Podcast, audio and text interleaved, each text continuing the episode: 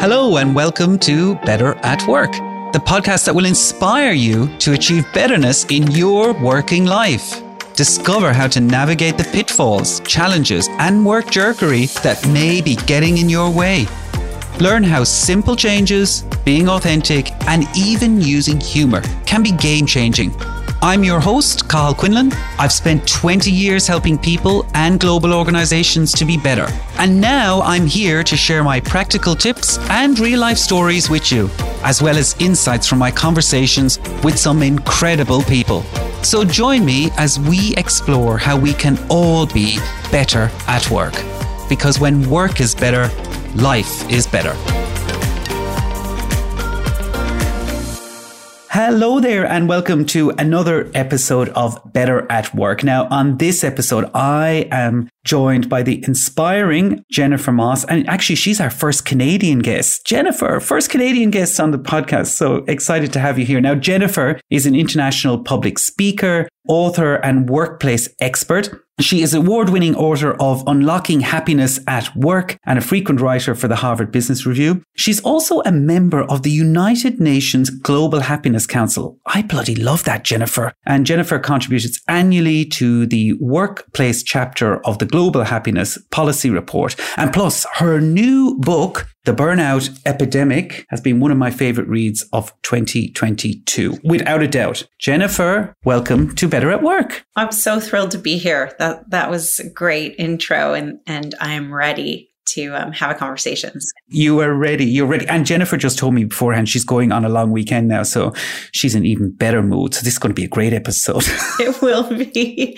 I'm already ready for the, the cocktail post conversation. Oh, nice. I might have a drink after this as well. Now, before we get into the conversation, where did this all start for you, Jennifer? Why did you become so interested in happier and healthier workplaces? Yeah, it's really interesting because as we were having this sort of preamble conversation and you were sharing just how work is supposed to make the rest of our lives happy, you know, it was a catalyst moment in my personal life. And it really led me to realize that there was a lot of unhappiness at work and led me to the stat that it's 50% of our waking lives that we spend at work. And the fact that there's so few people that get enjoyment from their jobs, there's so few people that are engaged across the entire global workforce so it became sort of a passion project. And my first effort was to look at the neurosciences of happiness, you know, how neuroplasticity plays a role in building habits. And could we extrapolate that into the workplace and think, okay, if we just slowly build the psychological fitness in our organizations, how is that going to translate into better metrics? As I was going through this work,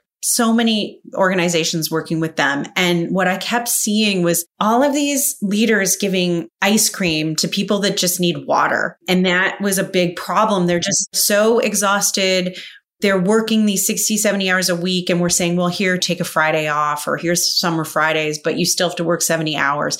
You know, just the way that they were approaching the solutions were really failing these people. And that made me try to really figure out what the, the crux was, what the problem was.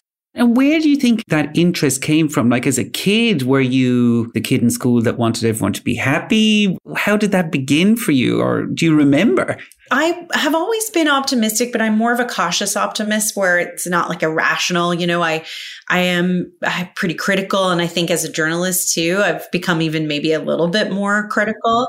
But there was this moment and, and I do talk about it in the book where my husband, who is a pro athlete, and this was in 2009, where he was a pro athlete and became acutely paralyzed. And it was a really big shock moment to our lives. And what we recognized is that, you know, there was all these other barriers. They said he wasn't going to walk again. At first, we didn't even know what was going to happen with, you know, his health in general. But then it was that you're going to be probably looking at paralysis the rest of your life. And then, you know, it was, well, maybe it's a year. He walked out of the hospital after six weeks. And a lot of that can be tracked back to, yeah, he was physically healthy, but that doesn't always spare you. It had a lot to do with sort of mindset and the fact that psychological fitness also attracted people to him to increase that support. We noticed, you know, his grouchy neighbor wasn't getting as many people attracted to supporting him. And it was interesting, this, this sort of learning. It was like behavioral you know, science at its best, just looking at what happens when you reach out to people, when you're vulnerable, when you're open to help, when you're optimistic. And I think that translated into this effort to learn how do we like, how do we bottle that and make that, you know, what is a big part of our lives, which is work. I can't believe he walked out of there after six weeks. That is just unbelievable. I love that story though. The fact that you wanted to see what was the magic thing that made that happen in a strange way, not as serious a situation. I used to always think my grandfather, who lived to be into his nineties, he was always very popular. He would go into the butcher and he would smile and chat with everyone and he would get the best piece of meat because he was just so friendly. And I used to think, how can I bring that to work? There's obviously something that he was doing for all of his life that made him have a better relationship with people and seem to get better results even if that was just a nicer piece of meat. I love what you're saying because that's exactly it. You attract people around you that are drawn to you being, you know, kind and and generous with your vulnerability and you're empathetic. And so you draw people that appreciate that what is so interesting when we looked inside of organizations and what I've actually learned through this whole research through the pandemic is that those organizations where leadership were highly empathetic were the ones that fared the best through the pandemic. The ones that sort of went back to those root beliefs of just listening and hearing people's stories and then actioning what they were hearing and being quick about it and agile and not being, you know, focused on their ego or the things that they were so, so married to. It was about that agility of psychological fitness and those leaders, because it does have to be leaders. We can be empathetic and resilient and all that. And that's really great. But our leadership and organizations have to also, you know, invest in that kind of attitude and behavior. Couldn't agree more. I can't wait to get into some of this with you because I, have got a few questions related to that because I love that in the book. Now, you used to be the happiness expert to the unhappiness expert. Tell us a little bit about how did that happen? How did that change happen for you? It's funny because it's just more like I'm the unhappiness expert so that we can like instead of tackling it, you know, way downstream and pulling people out or really making people feel like positivity is toxic, which a lot of people feel like, I'm sorry, but I can't gratitude my way out of systemic discrimination and barriers to me being a woman of color trying to juggle having kids at home yeah. as a single parent. So this is really a big factor for me where I thought, okay, I, I'm going to have to be a naysayer here, but it's about sharing accountability and understanding that leaders are struggling too. They're sandwiched. They have expectations being placed on them and they're maxing out their team. So we're all really just part of an ecosystem. And that was what I wanted to get across is that you can have all of these support tools and wellness practices and perks but you know no one's going to be able to utilize those effectively and even optimize their well-being unless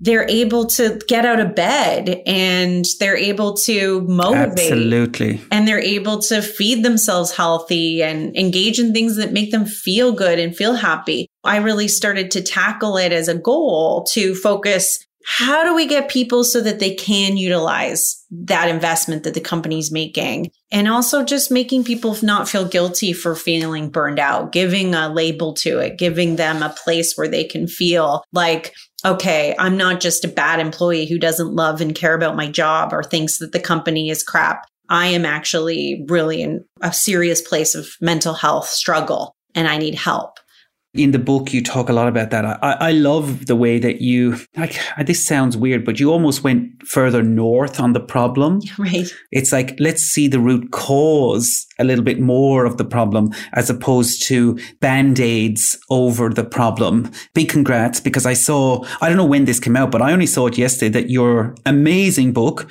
the burnout epidemic was named one of the 10 best new management books for 2022 by thinkers 50 now that is a friggin' big deal. How amazing. Now the book is an amazing playbook for all trying to work out burnout. What was the core aim in writing the book? Thank you for the congratulations. I just found out yesterday too. The reason why I feel so connected to this topic and why I wanted to really invest in this thinking is that when we are at work and we're constantly in this state where our workload is high, I know myself too, as a, mother of three in this pandemic in the last couple of years, I realized just how much pressure there is on certain groups to have to be able to perform in these environments. And it became this need to always have this toxic productivity. And I recognized that this macro stress was making me feel this brain fog. And so then I was feeling less effective at my work. We have this workload. I'm juggling kids.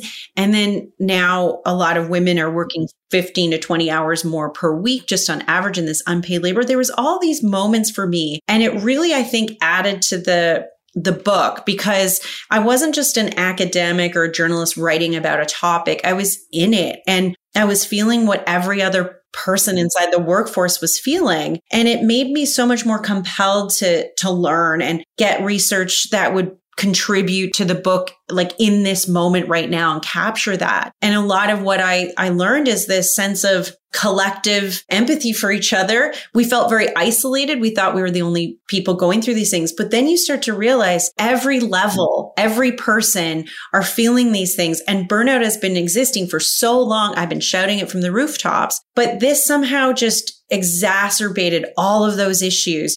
I think we are learning a lot from it and people are talking about it more. You know, my next question actually was like, everyone has been talking about burnout. I talk to a lot of people, people I've worked with at, you know, various companies. Everyone is talking about burnout. But I think, you know, to get our listeners I suppose, up to speed on burnout a little bit more. I saw in the book, and you've mentioned this a few times, that the World Health Organization, I think it was in 2019, they identified burnout as a workplace phenomenon. Can you tell us a little bit more about that? Because I've heard you talk about it before. This was a big deal for us in that space where we wanted to really push accountability and move it around the institution. And when the World Health Organization identified burnout as this institutional stress left unmanaged, it was important because the definition before was really nebulous and people just felt like, what does that mean? Does it mean I'm saying yes to too many things? The burden is on the individual to solve, you know, and here now we're saying, okay, actually it's not. It's institutional stress. They provided six root causes, sort of said, okay, now you realize, okay, I'm sort of off the hook for some of those things because I don't have control over that. And then it shows up in these three major signs, which is high levels of exhaustion. I think a lot of us felt pretty exhausted this year, this depletion feeling.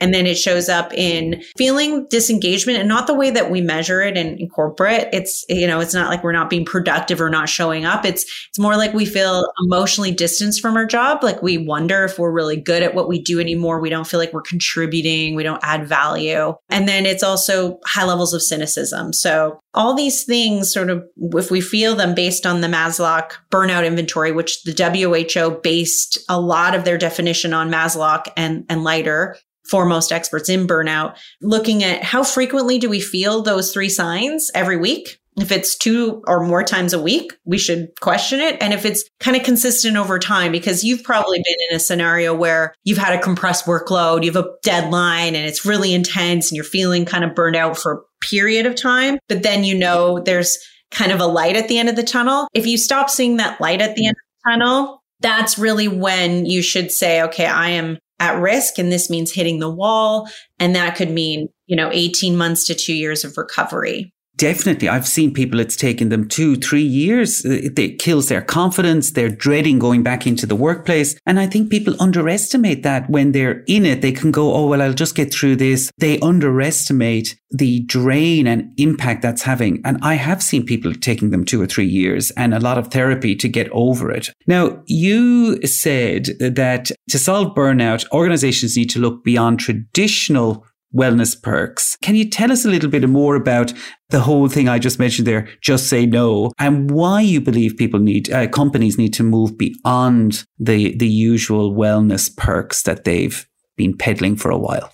It's really a, a, sort of the crux of the book, I think. And I know that there's good intentions, and I write sort of good intentions gone wrong in the book is this idea that I know there's a desire to help, and I know things that come along, they feel really on trend. Here's a meditation app that's going to be so great for you. And someone is saying, well, I have HR asking me to engage in this app, and yet I don't even have time to go to the bathroom or eat a granola bar. So a lot of this too is is very legacy driven. Like I keep talking about how employees can't be what they can't see. It's about modeling self care, and if you have psychological fitness, it needs to be at all levels. And so that is where that empathy comes in. You know, we have, and I write about this in the book, this idea of, you know, the holiday party and how everyone thinks that's really great to have this holiday party. And yet, you know, most people actually dread it. A lot of people that are feeling any sort of insecurity or they're introverted, they don't want to be in this environment. And yet, this is what we just do. We sort of expect that people will love it. And we continue to create these systems in, in which only a small percentage of those high performing people are benefiting. And so that is about changing that. It's also societal. I mean, we need to have more equitable maternity and paternity leaves and not even call them maternity and paternity leaves. They should be care leaves and primary caregivers get just as much time. We need to change the language. It's very exclusive, the language of people being off. Then long term impact will make it so that women aren't exiting the workforce at astronomical levels because it's not sustainable to take care of their kids. I give so many different examples in the book, but these mindsets that we have to change, the way that we're thinking about perks is not actually helping. And a lot of people are going to still be in that same modality. You see so many people that I've spoken with in leadership and HR just say, we spend a, you know, millions of dollars in giving this support around, you know, wellness and mental health, but no one's using it. And if we could just reallocate those funds for things like, you know, upstream interventions like tele, telehealth is actually a great shift from the pandemic where people are using more teletherapy, where we have more mental health first aid and everyone training on mental health first aid, having more uh, supports and EAPs for you to have anonymous support. That's really where we need to go. And I do think we're seeing that more, but we still have such a long way to go. My experience as well of it, Jennifer, is I sometimes see they see a problem, right? They say, oh, well, we've got burnout. And it's like someone goes, we need a quick fix. Often I see no thinking done.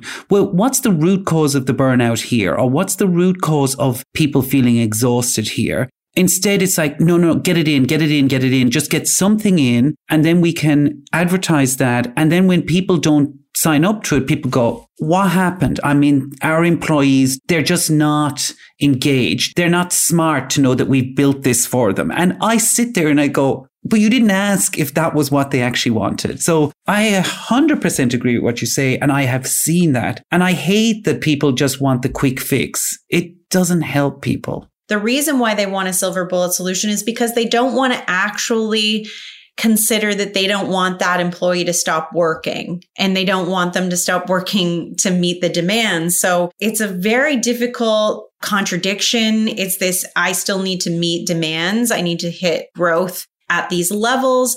And I keep saying, you know, why are we continuing to say this is not business as usual? We have to think more around, you know, managing how much time we're meeting, having right to disconnect guidelines, we need to manage the things that are preventing people from accessing this, understanding that there's just not the capacity for the workforce and the systems around them to actually be able to make something go well and smoothly and not stress people out and make people burned out. We need to start thinking like that. Like it can't be growth at all costs. It can't be everything is the same as it was. We are in a whole new metaverse right now. You get these some leaders who they think they're being, I suppose, they're kind of keeping the pressure on and they, they just kind of almost blank over and people say, well, look, we just don't have the capacity to do that. They'll say things like, it just has to be done. We've got to make it happen, guys. Everyone's messaging each other going, this guy hasn't got a clue. I mean, we are just going to lose so many people and they don't want to hear it, but they roll out these lists of same old statements. And honestly, I've sat in the meetings and I go, Jesus Lord. I mean, I am someone who personally does like to achieve good results and everything. I'm not going to do it at all costs. And you have to listen to people. Like if they're telling you our contact centers cannot deal with the volume of calls now because of the pandemic, we've got to do something about it. You can't just say they need to take less breaks and we just got to get it done. I mean, come on. Let's move on because the book, I really want to get into some of the core of the book and it's just so great. Now, you share some fantastic research within the book, which states that burnout is often triggered by the following. And I really want to mention these because I think for our listeners to hear this workload, number one, perceived lack of control, lack of reward or recognition, poor relationships, which actually surprised me, lack of fairness and values mismatch. Now, I cannot underestimate how much these these resonated with me and the values mismatch one was a big one in there because that in the past has impacted my own energy but would you mind telling us a little bit more on the research here on the triggers of burnout it's really interesting. I mean, and I highly recommend anyone that's listening to go and look up any work by Dr. Christina Maslach, Dr. Michael Leiter, and Dr. Susan Jackson. And they've been working on this for 40 years. It's this concept of again, these upstream inter- issues. And a lot of it is based on just like corporate hygiene. So Dr. Herzberg looked at hygiene around the happiness piece already before going into burnout. But this idea of just having table stakes stuff in our organizations is what we need to be able to get to the point of motivation. Without that, then we can't motivate. So it's like, I just need to be paid well. I need to make sure I go to work and that there's equal pay for equal work, which we don't see yet globally. I want to make sure that I don't get bullied when I go to work, that I feel included. I want to, you know, make sure that these basic things are, are happening across the board. And when you actually look at the root causes, a lot of that has to do with just poor hygiene. Then the motivation piece is when we have all the perks that attach to that. So when you look at these six root causes, you can see, okay,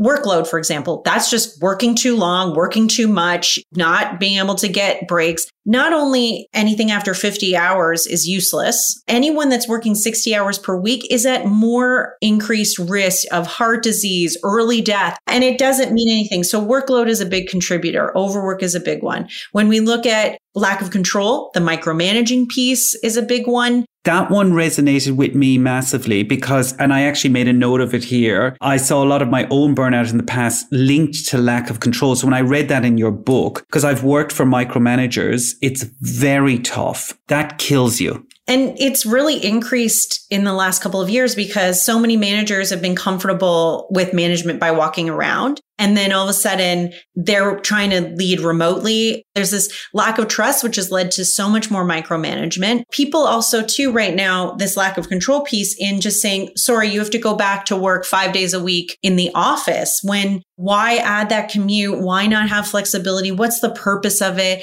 And they're going back into the office just to do the same things that they would be doing at home. So again, like that expectation to just follow arbitrary rules is really a big factor in why people feel that lack of control. The whole idea of compensation. I mean, we just need to pay people properly. Yes, but we see a lot of like wage gaps, massive wage gaps across the global workforce, especially in certain sectors. It's a real problem until that's actually solved, we can't solve for burnout. And then it's also not feeling recognized. A lot of people are being promoted when they shouldn't be. You see the same people that look the same all at the higher echelons. And then you don't have anyone really represented. So there's a lack of diversity. So that, you know, obviously is playing a big role in our burnout. And then when you look at the lack of community piece, so the, the poor relationships, huge impact on burnout when it's feeling lonely at work. And we felt this loneliness already pre pandemic. It was a real issue. But then now within this environment, there's just so much isolation. People are feeling really disconnected. And then you're seeing a lot of, especially our young professionals, they're describing that, especially these verbatims that we got from the research where they're saying, I like I've started this job in a pandemic. I've never met my boss, never met my coworkers. I'm totally isolated. Yeah. Now I can't say no to work because I have no agency. I have no tenure. I've not proven who I am. Like my career is atrophying. So you hear a lot of that. And that's why that group is actually the most burned out because of this, this issue with lack of community the final one is that values mismatch. And you know not feeling like you're a fit or being oversold on a job saying like this is a great job. Someone just wants to get the talent so they're embellishing the concept of the awesomeness of the company and you get in there and it's the total opposite of what you expected. You can see how what we just thought as burnout is workload is like all these other micro stressors that are all coming at us and some of us are feeling all six of these root causes right now. So no wonder we're strained.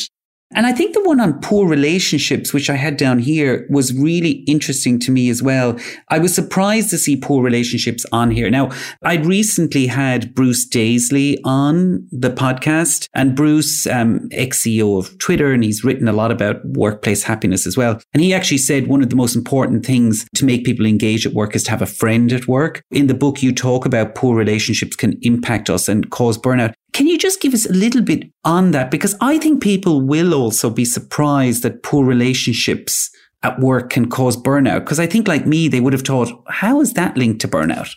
It's incredible when you look at the data, and Gallup has probably done the best research around this because in their Q12, they started asking, Do you have a best friend at work? And then they started to correlate the impact of having a best friend at work. And then they tested actually, Do you have a close friend at work? And found that there was a difference in having this like really, really close friend. And so a lot of what I've been sharing in the happiness piece too is doing the research around what are the benefits to having a best friend at work. And it's extraordinary. I mean, burnouts reduced by 41%. You have 27% increased likelihood of getting a promotion. You're more likely to have psychological safety. So you speak up more. But conversely, not having a best friend at work, a, a person that you have an allyship, you're more likely to feel lonely. You're 50% more likely to leave, to quit. People keep you there. And so there's all of these impacts and impacts on revenue with higher productive relationships because you have someone that you can go to when you need support. You feel like you have someone kind of that has your back. You have, you know, some level of mentorship and peer support. And when you actually look at the way to buffer burnout is to have peer support, but also the only way that you get out of a burnout event is through peer support. Friendships make a really important part of our dynamic of work. And yet now we've swung the pendulum really far in one direction. We're replacing our relationships with technology. We're not augmenting them. People are feeling highly disconnected. They want the flexibility, but they don't also recognize that being with someone in person, there's an element of, of benefit to that. So we have to figure out in this hybrid strategy a Goldilocks zone where people come back together they are interacting mm-hmm. and we're using the time in office to actually bond. We're doing it really badly right now. So hybrid needs to be more structured where we're doing different things. Maybe it's just work sprints or hanging out or, you know, beers with peers that someone just said that they had the other day and they loved it because they actually saw the whites of someone's eyes and had a beer with them and then use the flexible time to and when you're home to do stuff that you can do by yourself I agree with you on that. And I've had a lot of similar to what you said, you know, young people coming into the workplace. They go in as, as you said, they've never even met their boss. For a lot of young people, they might just finish university. They've had that lovely community in university of friends. And then they want to have something similar in work. I've had a lot of graduates come to me and go, I am so depressed. I haven't been in the office. I've moved to Sydney to take this job and I have no friends. I don't know anyone here. If they had been in the workplace, that would not have happened. So honestly, for anyone listening, you really have to look at Jennifer's book and you'll see you will be shocked at some of the root causes of burnout. Another question, you kind of touched on this a little bit. Do you believe some people are more likely to be impacted by burnout than others?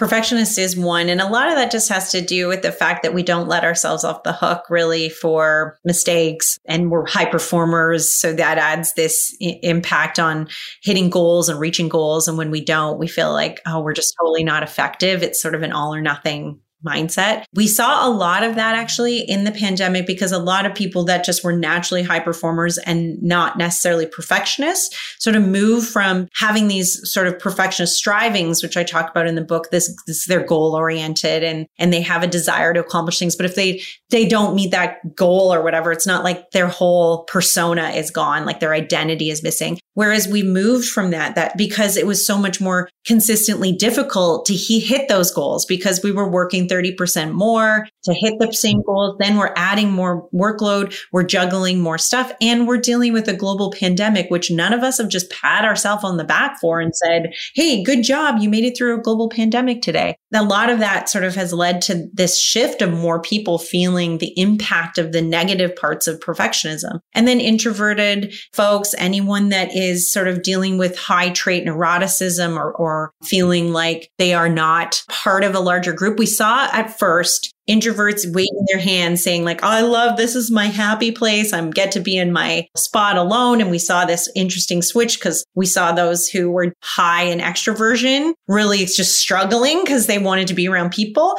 What we found in the research that a lot of the introverts that we were researching were saying, you know what? I didn't realize how much work just got me out of my shell for a bit, or I could go see that one person that I was really bonded with. Now I'm not having any way to to meet people or connect with people and it was it's really atrophying so it's interesting that you see like certain you know big five personality traits for sure being impacted by you know the risk but we're also seeing those people that have care concerns they're the ones that are in healthcare the stakeholder is so important to them it's like we're dealing with life or death it's very difficult to shut off for someone where they see that person in need they're not removed from it. That's difficult. Same with teachers. They have students that they're seeing impacted. Anyone working in nonprofit is more at risk because they see impact of what has happened, especially in COVID, playing out in all parts of nonprofit world. Every sector of our communities are being impacted. So then they feel it's not about me. It's about them.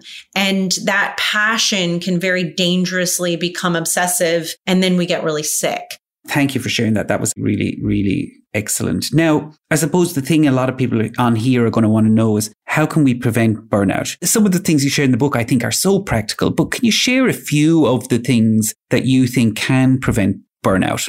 for managers and leaders, their expectation in how to solve this is very different than what we can do to mitigate our own burnout. And the things that we need to be doing is is taking pauses and and realizing that we're not in an emergency anymore. And I, I say this by definition, emergencies are unexpected. We're over two years in we have this sense of urgency, this permanent urgency all the time. We're not stopping and getting, you know, better man- expectation management. We're not asking people, like, if you say you need something, we immediately make assumptions that it's right now instead of taking a moment to ask, you know, when do you need this by? And, you know, we are asking our people to work at all hours of the day. We need to model that and stop that. But also us as individuals have to be able to get that space where we disconnect, where we are focused on our own mental health and well-being. And sometimes we create the, this imaginary world where we think we need to be on but that hasn't been mentioned or desired. It is an invisible pressure,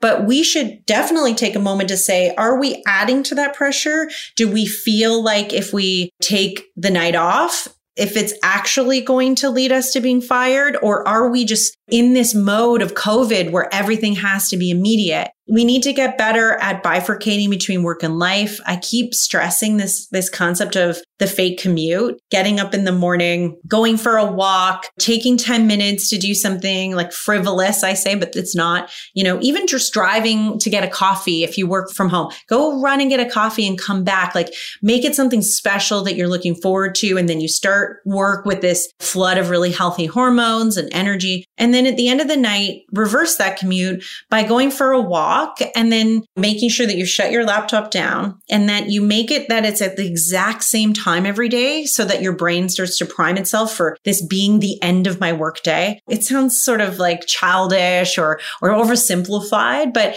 it is actually telling your brain that you're in a different mode and it starts to flood your body with resting hormones. And if you do actually make it so that it ends at that specific time every day leading up to it, your body prepares itself. So you're getting even more rest and refueling and making sure that you just keep routine. The people that fared the most inside the pandemic of the big five personality traits were the ones that had high levels of conscientiousness. So people that really had strong, strong routines had something to lean on when there was all this uncertainty. Love that. And, and I know in the book, you also give some really great tips for how managers or leaders can help their teams with burnout. And they were just so practical. It was like, don't make big speeches, be real, you know, stuff like that, which I just loved managers have this real capacity to make these changes in these very micro ways that don't require an overhaul because they think, oh, well, my organization, and we do tend, especially even I am terrifying everyone saying there's six root causes, they're massive, that's impossible to, you know, to actually fix we do have a lot of power as direct managers to make change. One of them is I say have a non work related check in every week. Ask people how they're doing and they'll lie and say they're fine when they're not. Then you ask them, you know, okay, name a high and a low for the week. So simple, but you're listening to the language of motivation and you're listening to the language of stress you create a shared goal, which is predictive and a buffer of burnout. This is what can we do for each other to make next week easier? And it's about consistency and frequency, half an hour every single week. Don't break the rule. And then over time, we'll see that people will become more vulnerable. And you as a manager need to be more vulnerable too create guidelines around when people can be off work. I mean, so simple. Do an analysis of how much you're stealing people's time. Do a time theft analysis. How often do your meetings go long? Put a price tag on that. Put a currency on your meetings. Think about, okay, typical, it's our group that has five people. On average, their salaries combined are this, you know, on average think every single time you go over how much that's costing you. How often when you could have a 20 minute meeting and it's an hour, how much is that costing you? How often could you not have a meeting and let those people be working and being productive? And how much is that saving you? These are the things you want to do as a leader to just like get a, your mind around how much inefficiencies there are because a four day work week isn't radical. All the analysis that we've done has found it's just about etiquette reducing inefficiencies, making sure that people are working on the things that they do best. And you can do that in 30, a 32 hour work week. You do not need 60 hours. We need to get better at just saying, I don't need to be at this meeting, or this person saying, you don't need to be at this meeting. And we say, thank you for giving me my time back. Prove to the rest of the organization that what you're doing is helping. Start at the beginning and just ask, for people to give their level of well-being, level of job satisfaction, like how happy do you feel like about your job right now? And burnout, you know, ask them, are they feeling these three signs of burnout and how frequently they're feeling? Do a, a, an anonymous measure if you want through any sort of tool. And then do one of these tiny interventions, the non-work related check-in or the meeting guidelines or whatever that thing is. And then in a month or a quarter, ask how people are feeling those same three questions. If they improve, then keep doing what you're doing. If they are, you know, not improving, then try something else. It's so simple. And then you can start to create a, a, case for managers and leaders above you to say, Hey, I'm doing this awesome thing and it's really increasing job satisfaction. You should try it too. You know, it's interesting. How excited do people get when they're told, oh, a meeting's been cancelled? It's often the most excited you see people of a day. They're like, oh, yes. So it's a real uh, dopamine hit for people when you do that.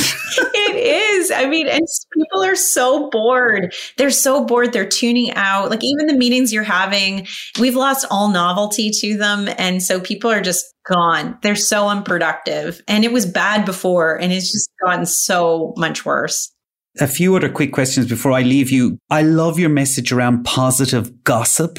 How does it help? Positive gossip. We've always been told gossip is bad in the office. You say positive gossip is good. Tell us more. I love this thinking of how do we create a network effect? And a lot of this research, and I did talk about in the book, the one that really inspired me at the beginning was this social contagion effect research. Christakis and Fowler sort of mapped happiness over, you know, in Massachusetts, the Framingham Heart Study found that heart health is contagious. And they found it's a social contagion because more people get checked out, more people are active in this environment. So it spurs this healthiness. So they thought, okay, what are other social contagions? And they mapped on and looked, you know, loneliness is contagious, depression, suicide, smoking, divorce is contagious. But happiness also is very contagious. Like there's a clustering that happens. And so when we look inside of these organizations, like how do we create this social contagion of well-being in our organizations? You know,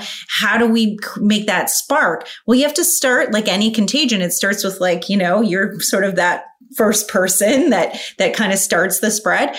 You start to go behind someone's back and say, oh, you know, Jane was so amazing. This presentation that she did was so good. I loved it. I've taken this with me into my group and been like applying some of her strategies, and it's awesome. Maybe it never gets back to Jane. Eventually, you hope that it does because it spreads. You know, people start to say, Hey, I'm going to try that too. That's really awesome. Think about what that creates. You know, people start to think, okay, this is what we want to be communicating about more with each other is less rumination, more about the awesome things that are going on inside of our organization. And then you see this sort of clustering of people that want to be around each other because they're positive and optimistic. And then that becomes the norm instead of the outlier. And that's what we want to kind of try to create is this kindness and gratitude and empathy and optimism.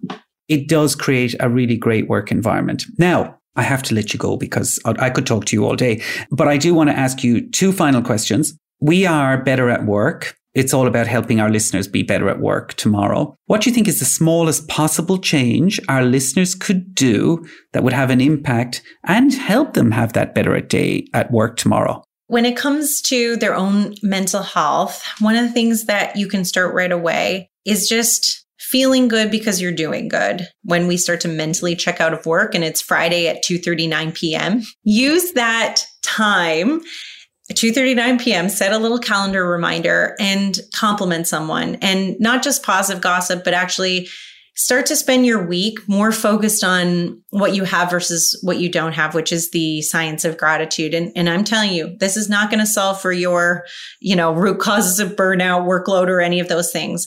But when we do nice things for people, there is a selfishness to it. We do get these byproducts of actually feeling better.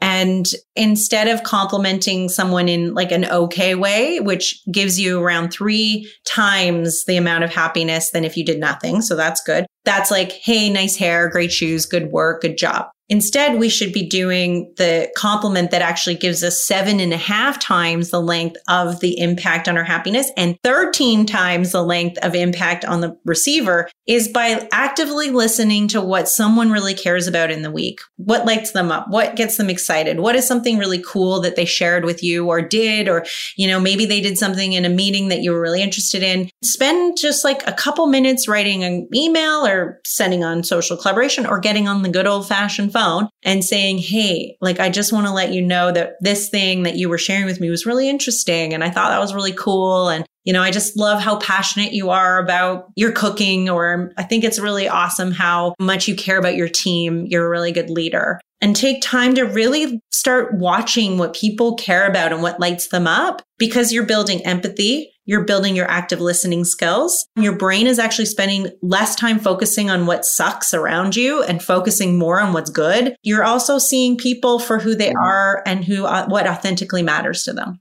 And you do that and every Friday at 2:39 p.m. you you sort of set this reminder for yourself. Again, it's at the exact same time so you get these healthy, you know, chemistry boosts because it's the exact same time you send that out. And then just watch how that translates across peers and people in your life. Slowly we'll create this network effect of just feeling better about, you know, our work and the people that we're working with. I love that. I am going to join your 2:39 p.m. Friday club. I'm going to add that to my tasks to do. I'm super excited for that. I think that's a great idea. Now we end every podcast with the same question. Can you recall the best advice you received that you feel made you better at work? One of the things that I got advice on from a really amazing mentor who is a female in a new role. But she said one of the things she's learned along the way and why she's gotten to this place is she's understood where she needs to let go, places she needs to let go. Even if you're passionate and you love the work, you really have to focus on what your goals are and what you want to achieve and also what matters and I started to come up with this schematic around kind of deathbed regrets, which sounds pretty morbid. But I started to think like, if I don't send out this email at 11 o'clock at night, will that be my deathbed regret? Or will it be like that I got a proper night's sleep and I was a healthier, you know, mother to my children? You know, if I do this other project, will that mean I'm now working 60 hours and I can't have dinner with my family at night? Like, what are my main goals in life? And then how do I skew my work to make sure that I make choices that are kind of like thinking I can have anything, but not everything. So there will be some sacrifice on the decisions I make on what I want to really do. And it sounds exciting, but what am I best at? What do I always nail it at? What gives me mastery and makes me feel good? And what also gives me a very balanced life so that I can do the other things that I love? I have that privilege because I'm older, you know, I have more experience in my career, I have more tenure, I, I run my own ship. So it's easy for me to say. But I think that if we can, you know, encourage people to just kind of think like, is this, who's telling me to do this? Is this necessary? Doesn't mean it's going to impact the things when I am, you know, sitting there on that last few days in my hospital bed thinking, what do I regret? And if it isn't this thing, then you know, maybe we put that to bed and get some rest and wake up a little bit more refreshed in the morning. I am so using that because I can be bad at that. I agree with you. I should be going get some proper sleep instead of sending this stupid ass email. So I can tell already I'm I'm using it tonight. Jennifer, thank you so much. This has been brilliant. I've loved every minute of it. Now, for more information on Jennifer, you can go to jennifer-moss.com. There you can find details on her amazing informative book and her fantastic workshops and seminars on workplace well-being, happiness and burnout. Now, plus Jennifer, I think you have some new LinkedIn learning coming soon too, right? Yeah, I just finished filming yesterday the first course that I've ever done with them launches on uh, in September. So yeah, it's been so amazing to kind of create these scripts. And I think in the end, eh, there's around 19 films. There are these little tiny bite size learning modules that people can take to uh, to learn a little bit more specifically for managers on how to prevent burnout in their teams. I cannot wait for those. There you have it, guys lots more you can learn about Jennifer. Her book is amazing. Get it. Get, I would get the hard copy because it's really handy to have on your desk as you flick through when you have those burnout moments. And Jennifer, enjoy your long weekend. Thank you so much for joining us on Better at Work. Thank you so much. It's been my pleasure. Really enjoyed this.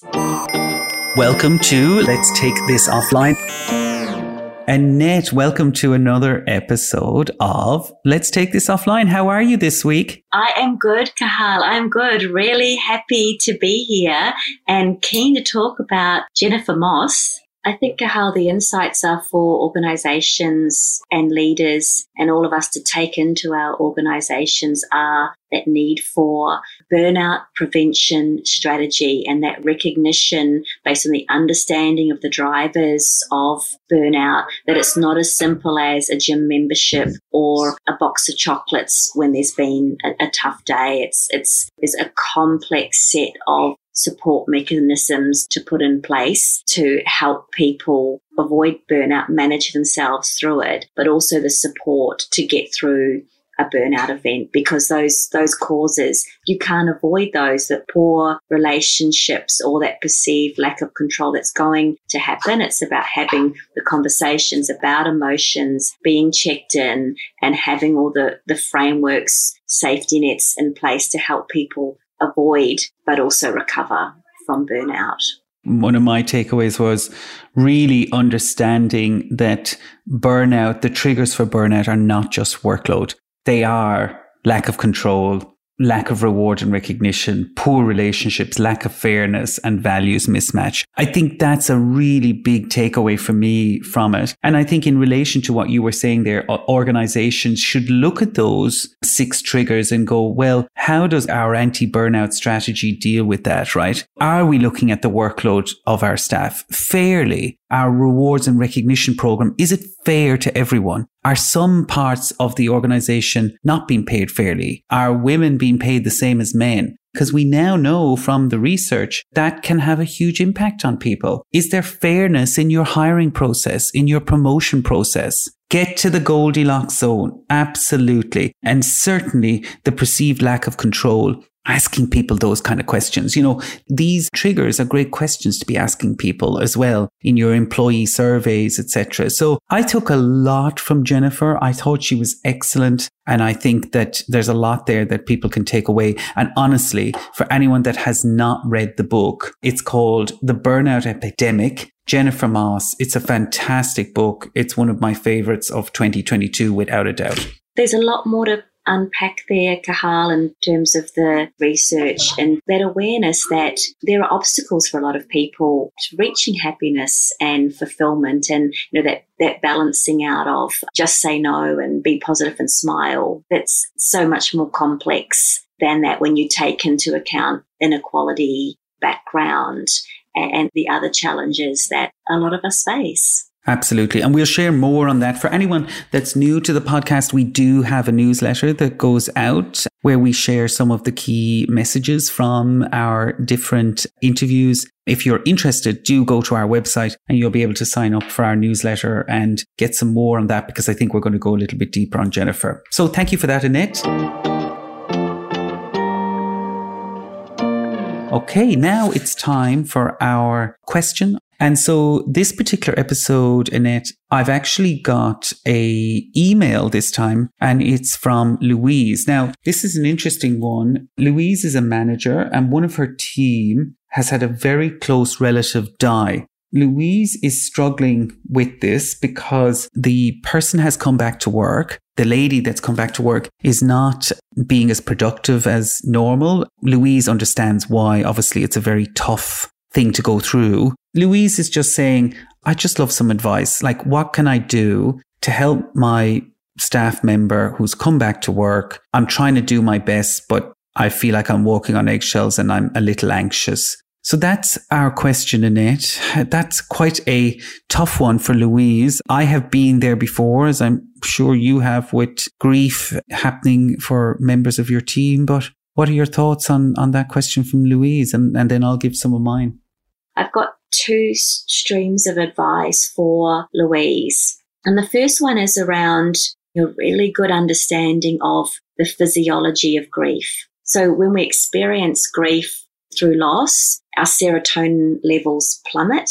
And on average for people, it takes about 12 months before you start to feel yourself again and rebuilding through that year. And through the year, those waves of grief should slow, those size of the waves should decrease and the frequency of that overwhelming sadness from grief, there should, you know, be more space between them along with grief counseling. And I recommend that for everyone, no matter how stoic you are. And if you're not feeling better in 12 months, then with medical help, antidepressants might be needed to kick in to the serotonin level recovery. So there's a lot in there. And I think if Louise can work to understand the physiology of grief, she'll then be able to understand and therefore better support her team member. So getting into that detail. And there's also two books that I would recommend for Louise. So if Louise hasn't had her own experience of grief or trauma, the two books that I'd recommend and I've found really hugely helpful are the classic from Elisabeth Kubler Ross on death and dying and the stages of grief. So that, you know, the denial and, and anger, really understanding those stages. And then Cathal, my other one is more is from literature and is from Joan Didion, The Year of Magical Thinking, and that's the book that Joan Didion wrote the year following the death of her husband. And as you know, Cathal, I'm a die-hard Joan Didion fangirl. I went to her childhood home when I was in Sacramento, but understanding grief through another's experience could really help Louise in terms of being there for her team member. And so her support and understanding can come from a place of being informed. And I think unless you've been through a loss and a trauma, it is hard, really hard to understand. But there are great books that can really help you to build that knowledge and I know that Louise will bring her empathy, but it'll make sure and help that empathy being informed with the with the facts, the physiology, the cycle, and others' experience. That's really good advice, Annette. You always have to think of the person. For Louise, it's tough as well. She needs to look after herself because, you know, my advice would be to her to also talk to her HR team if she has one, just to see is there support available? Is there, has Louise been able to give this employee as much time as possible to take out. Is there a free counseling service available through the company? So I, I would start there probably just to kind of go, okay, you know, explore with her HR team. I would say from my own experience, my dad died. I'd literally moved to New York when I was working at a, at an investment bank. And six days later, he died. The company was very supportive. You know, I would say that my direct manager probably didn't know me that well. So it was kind of difficult probably for her because, you know, I just started in the team. But I would say that some of the things that probably were hard was when, you know, you come back into the office and people have their own lives, right? So suddenly when I came back to the office, you know, people obviously know something's happened, but then a few days pass and it's kind of back to normal, but you're not back to normal. As you said, Annette, it can take a year. Certainly took me a while. I would say the things that didn't happen for me, which I think they should have suggested at the time was, you know, maybe take some time out because I came back very quickly. And then I actually requested the time out myself so I could go back home and things like that. That was anxious time for me to be asking that. I probably would have liked them to have suggested that. But, you know, particularly if you don't know your boss that well, it's probably harder. But in the broader company, they knew me very well and they actually were very good. Everyone was excellent. But oftentimes your direct manager has the most impact on you in this particular moment. So even if everyone in the company at the senior levels is saying, take time, do this, you know, I think for Louise, the reason I share that is don't underestimate that, you know, that person, she probably is looking to you to guide in terms of time she might be able to take out, etc. She's not thinking about the company's policy. She's looking to you. So that's not to put pressure on Louise, but that's why I say, Louise, go to the HR, see as much as possible. What can you offer this lady? And then I would just say, you know, checking in regularly with her, as Jennifer said, you know, sometimes checking in with someone on what were the highs and lows of the week, you know, for that particular person, they'll probably have more lows. How can you help them in that period? Don't expect them to be as productive. You know, I was always very productive, but that year after my father died, I wasn't as productive for Louise, it's thinking about how can you give that person a little bit of a break for a little while, right? Now, some people may not want the break, but it's at least offering it and saying, look, would you like to go on a lesser profile project for a period? They're practical things, I think, Annette, that Louise can do. But again, it comes back to just having a conversation. I would say to Louise, have a conversation with the lady in question, check in on how she's feeling, don't be too hard on yourself, Louise. It's tough if you haven't been through it yourself. Have a two way conversation, check in, ask them, do they need some time out? Check with your HR. And sometimes look as a manager, you know, you don't need to check everything with HR. If you're noticing that the person is struggling, maybe say, look, you know what? You want to take Friday next week off, do something. You can make those decisions. So, and it's slightly different to your approach. I love your approach as well. I, I didn't even think of that reading about the grief side of things. I suppose, you know, for me, I've been through it and I, I totally agree with what you're saying. It does take a year. Someone said to me, when someone dies, don't make any changes in your life for one year and one day because over that year you're going to go through so much emotion and etc but i feel for louise because it's a tough one but i also feel for that poor person who's obviously lost someone very close to them that's such heartfelt advice, Cathal. And I think when you're grieving or you've experienced trauma, in terms of what you need, books, counseling, leave, and knowing that that's okay. If someone can help you step through that, that gets you halfway there, having someone who knows and understands the physiology of grief and loss and trauma. You can't see the wood for the trees when you're in it. You know you're not yourself and the person mightn't be sleeping very well. And there's just so much. I think having conversations, checking in, those types of things, getting some support for yourself as well. Because as the manager, what Louise wrote on there that she felt like she was walking on eggshells, I can understand that because actually when I had my own grief in times, you don't expect people to be walking on eggshells, but you can imagine they would be walking on eggshells because they're like, oh God, if this happened to me, I'd be so down and out. For Louise, there's some different pieces of advice there from Annette and I. Hopefully that helps you. Um, we're definitely here to help. And I do say this genuinely. If people do have questions that they don't want to put on here, you can just drop us a, a note on LinkedIn or whatever. Annette and I, you know, we're always happy to help, aren't we, Annette? That's kind of why we do this podcast. We actually love helping people. You know, if we, if we take Jennifer's mantra, being an empathetic leader is probably one of the key things, particularly in these kind of scenario. So, Louise, we wish you all the best with that. We hope that was some use to you and, feel free to follow up with us offline again if you want um, some further help. I often say this, Annette and I are not trained counselors, psychologists. We've just been around and seen this happen and seen lots of cases where people are dealing with different things in their life that, you know, comes into work. And sometimes you just have to look at the situation and go, how, how can we help this person through this difficult time in their life?